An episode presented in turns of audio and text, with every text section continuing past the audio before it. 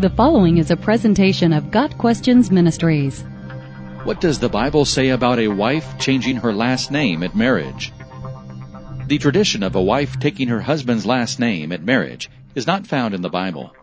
In Bible times, most people did not even have last names. Women were often identified by where they lived, for example, Mary Magdalene, by their children, for example, Mary, the mother of James and Joseph, or by their husband, for example, Mary, the wife of Clopas. In Western culture, it has been a common tradition for a wife to change her last name to that of her husband. The vast majority of married women in the West still follow that tradition.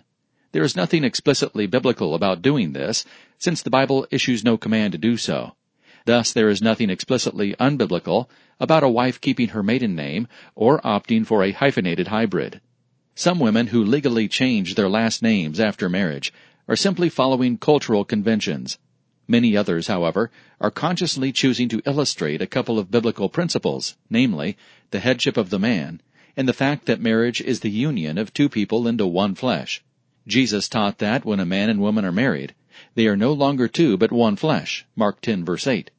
A common ritual during wedding ceremonies is the lighting of the unity candle, which illustrates Genesis 2 verse 24. A man leaves his father and mother and is united to his wife, and they become one flesh. The husband, as the head of the home and the nurturer of his wife, shares his name with her, rather than vice versa. Other cultures may have different traditions regarding a woman changing or keeping her last name after marriage. Again, since the Bible does not specifically address the issue, the matter should be decided based on prayer, cultural considerations, and the wishes of the husband and the wife. Got Questions Ministry seeks to glorify the Lord Jesus Christ by providing biblical answers to today's questions. Online at GotQuestions.org.